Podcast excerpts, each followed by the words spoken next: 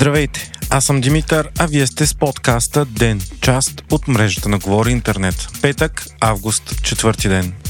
Георги Георгиев, който е обвинен за насилието срещу момичето от Стара Загора, довело до многохилядни протести в цялата страна, получи официално обвинение от прокуратурата за серии заплахи за живота й. Също него вече се водят две досъдебни производства за нанасене на средна тележка повреда и за закана за убийство. За първото обвинение все още се събират доказателства и има редици неясноти, докато за второто има категорични доказателства. Ако сте шофьор, от понеделник може да изхвърлите синият хартиен талон на шофьорската си книжка. Това става след като днес в Държавен вестник бе официално публикувано законодателството, което го премахва. Талонът съдържа точките на шофьора и бе задължителна част от книжката. Промяната беше една от реформите, за които работеше активно Бождар Божанов като министър на електронното управление. Цялата информация МВР я има в електронната си система и вече талонът, който лесно се поврежда и губи, не е нужен.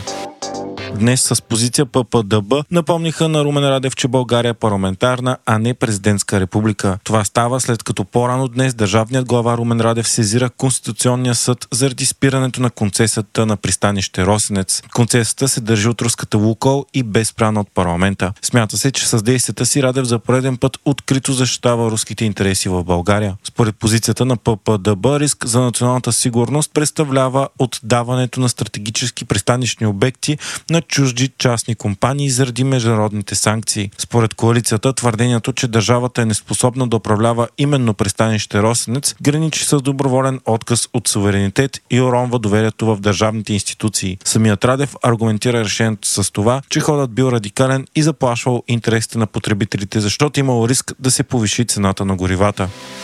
Украина атакува с дронове и тежко повредила руски десантен кораб след нападение срещу руската военна база в Новоросийск. Кадри показват как буксир тегли десантен кораб наклонен на една страна. Нападението е извършено от службата за сигурност на Украина съвместно с военноморските сили. Сега корабът няма да може да изпълнява бойни мисии за неопределен период от време. Лидерът на Възраждане Костадин Костадинов бе осъден за клевета. Той ще трябва да плати 5000 лева на репортера Васил Иванов отнова, тъй като през май 2020 година е публикувал във Фейсбук профила си обидни и клеветнически твърдения за него, съобщава БГ. Костадинов казва на Иванов, че е монтирал поръчков материал и прави това, което му кажат и че прави нереалистични и подвеждащи материали. Решението на съда не е окончателно и може да бъде обжавано и от двете страни на следващата инстанция. Първоначално Иванов е поискал много по-високо 等你。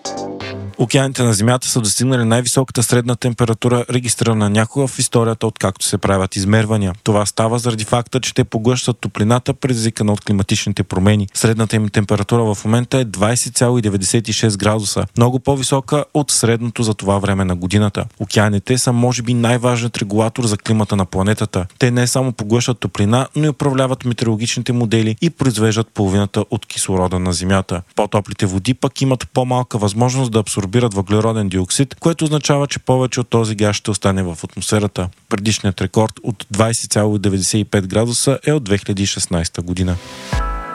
Вие слушахте подкаста Ден, част от мрежата на Говори Интернет. Епизодът подготвих аз, Димитър Панайотов, а аудиомонтажът направи Антон Велев.